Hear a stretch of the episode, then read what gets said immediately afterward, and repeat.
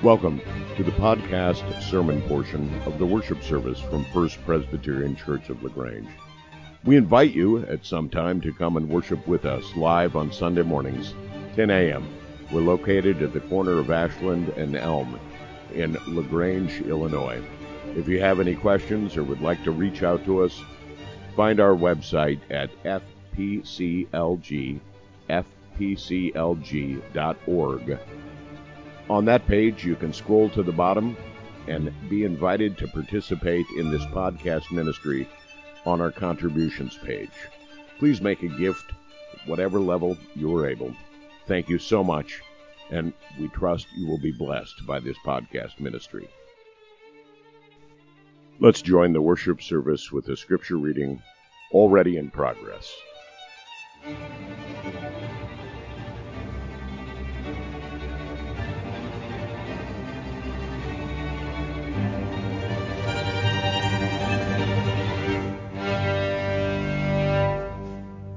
Our first scripture reading in the morning is um, from the 30th chapter of Deuteronomy, and that's on page 179 in the Pew Bible if you'd like to follow along.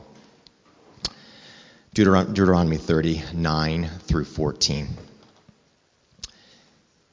And the Lord your God will make you abundantly prosperous in all your undertakings, in the fruit of your body, in the fruit of your livestock, and in the fruit of your soil for the Lord will again take delight in prospering you, just as he delighted in prospering your ancestors, when you obey the Lord your God by observing his commandments and decrees that are written in the book of this of the law, because you turn to the Lord your God with all your heart and with all your soul. Surely this commandment that I am commanding you today is not too hard for you, nor is it too far away. It is not in heaven that you should say, who will go up to heaven for us and get it, get for us so that we may hear it and observe, observe it? Neither is it beyond the sea that you should say, Who will cross to the other side of the sea for us and get it for us so that we may hear it and observe it? No, the word is very near to you. It is in your mouth and in your heart for you to observe. May God bless the reading and hearing of his word from Paul's letter to the church in Colossia, the first chapter. Paul, an apostle of Christ Jesus by the will of God, and Timothy, our brother, to the saints and faithful brothers and sisters in Christ in Colossia. Grace to you and peace from God our Father. In our prayers for you, we always thank God, the Father of our Lord Jesus Christ, for we have heard of your faith in Christ Jesus and of the love that you have for all the saints, because of the hope laid up for you in heaven. You have heard of this hope before in the word of truth, the gospel that came to you, just as it is bearing fruit and growing in the whole world, so it has been bearing fruit among yourselves from the day that you heard it and truly comprehended the grace of God. This you learned from Epaphras our beloved fellow servant. He is a faithful minister of Christ on your behalf. And he has made known to us your love in the Spirit. For this reason, since the day we heard it, we have not ceased praying for you and asking that you may be filled with the knowledge of God's will in all spiritual wisdom and understanding, so that you may lead lives worthy of the Lord, fully pleasing to him, as you bear fruit in every good work and as you grow in the knowledge of God. May you be made strong with all the strength that comes from his glorious power, and may you be prepared to endure everything with patience, while joyfully giving thanks to the Father who has enabled you to share in the inheritance of the saints in the light. He has rescued us from the power of darkness and transferred us into the kingdom of his beloved Son, in whom we have redemption the forgiveness of sins. This is the word of the Lord. Join with me in prayer. May the words of my mouth, the meditations of our hearts be acceptable to you, O Lord. For you alone have words of eternal life. Amen. Uh, for the 29 years and change that I worked as a counselor at the Care and Counseling Center of Evergreen Park Ministry, I think there was one book that I recommended more than any other. It was Gary Chapman's Five Love Languages. Now, many of you have actually read the book. It's, uh, re- I thought of it to, to, for today's sermon because this past week I read an article that said Gary Chapman's book, Five Love Languages, is 30 years old. And I suddenly realized I am older than I thought I was. But that's a thought that occurs to me almost every morning when I wake up and muse over the fact that I have never been this old before. Uh, for those of you who are too young or too old to have read Chapman's book or it never came across your scope, uh, Gary Chapman did an amazing job of conveying the importance of learning and speaking your partner's love language being able to comprehend how it is that they perceive being loved, which isn't necessarily the same as the way in which you were trying to communicate to them that you love them. As a result of how we're raised and the experiences we have, Chapman asserts that we give and receive love in particular ways that lots of things we do, we think are telling our partner we love them, but if they don't know that you are speaking love to them, they don't experience it as love. You may actively attempt to, to give feelings to your partner, but if the way in which it is received is not comprehended as love, they don't, they don't hear it. It's, it's misdirected. The book does a great job in helping out couples understand the problems uh, that is in a relationship often is not a lack of love, it's an inability to communicate that love so that the other person hears it. The five love languages Gary Chapman found were quality time, words of affirmation, physical touch, gifts, and acts of service. Those five. Now, your brain may come up with others, and Chapman is free to admit that this is not necessarily exhaustive. But in his years as a marriage counselor, he found these five clusterings of behaviors. The book includes a quiz. Every good self help book should include a quiz. And in fact, in the 30 years since Chapman first came up with five love languages, he's turned it into something of a, a little bit of an industry. And uh, there is a website, fivelovelanguages.com. That's the number five and then lovelanguages.com. And you can go to that website and you can click on quizzes and take the love language quiz to find out what yours happens to be. I recommend the book because I think it is a good book. It's helpful.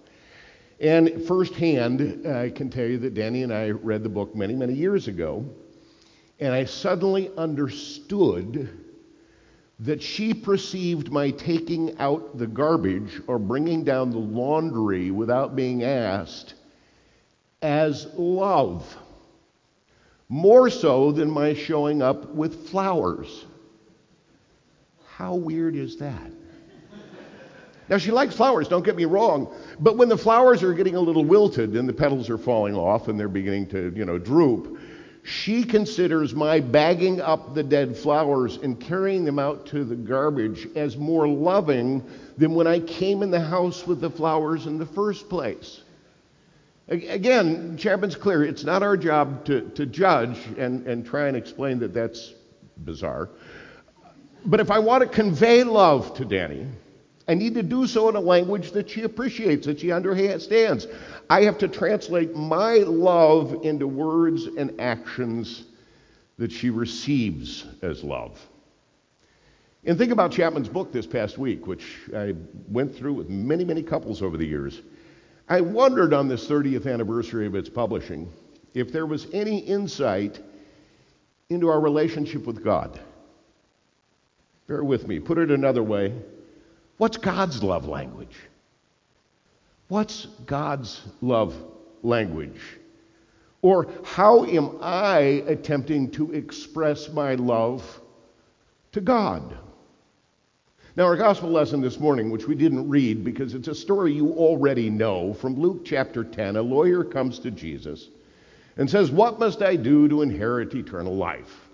And Jesus says, Well, what are the commandments? And he says, Well, to love the Lord your God with all your strength, with all your heart, with all your soul, with all your mind, and love your neighbor as yourself. Jesus says, Very good. Do that and you will live. The next phrase, however, the lawyer wanting to justify himself asks, Who is my neighbor? And then, of course, we get the story of the Good Samaritan. We didn't need to read that. You, you know the whole tale from beginning to end. Except hidden in plain sight is the key that I think opens up the question about how we love God. And it is the lawyer's response wanting to justify himself. Now, you can chalk up this sermon to the fact that Danny and I just spent a week in COVID quarantine after her positive PCR test. And then she pointed out that she never leaves the house, so we know how COVID got in. So it's been five days of hanging out together in fairly close quarters. But if there is one thing that has made that time significantly more burdensome, I need to tell you it is the phrase, wanting to justify himself. I'm not going to go into details because most of them are not really flattering to me. But there are few words less useful in expressing love than wanting to justify myself. I said, I thought that's what you wanted. Wanting to justify myself. In other words, wanting to take what I was already doing anyway and turning it, after the fact, into something that I claim was in reality not selfishness, but upon closer inspection, an act of my selfless love towards you. You understand things didn't necessarily go all that well this past week. Fortunately, for me, just before we got hunkered down in quarantine, a generous member of our congregation gifted me with his bandsaw. When he and his wife delivered it to our garage, I realized that this act uh, may have been an expression of love language in their relationship. Because he was gifting me his bandsaw, which he had received as a gift earlier, was passing it forward. Uh, but as they were leaving, his wife said, I've been trying to get that dumb thing out of the garage for months. Anyway, assembling, uh, assembling my brand new, new to me, digit slicer oiling the pulleys and aligning the belt and ordering a couple of parts so that it would hum seamlessly occupied a great deal of my quarantine attention. Attention that I d- did not share inside the house on significantly less important things like cleaning up after dinner or bringing the laundry down or uh, cleaning up the sawdust that I kept tracking into the house from the garage where I was working with the bandsaw. When it was brought to my attention that some of my inside usefulness had been truncated, I pointed out all the possibilities of the projects that would wonderfully occur because we had this glorious acquisition of a bandsaw. Wanting to justify myself, I took what I was doing anyway and spun it as it was somehow for her advantage. That thing you do that, that, that thing that I do that annoys you you have to understand deep down, I'm, I'm doing it for you. now, here's a, here's a little secret. Um, just about any sentence that involves the phrases, you have to understand, and for you, is really not going to go well, and it's really not going to sound like love. Fortunately for me, Danny's patience and love extends beyond my lame explanations. But herein is the translation. Taking what we are doing anyway and calling it love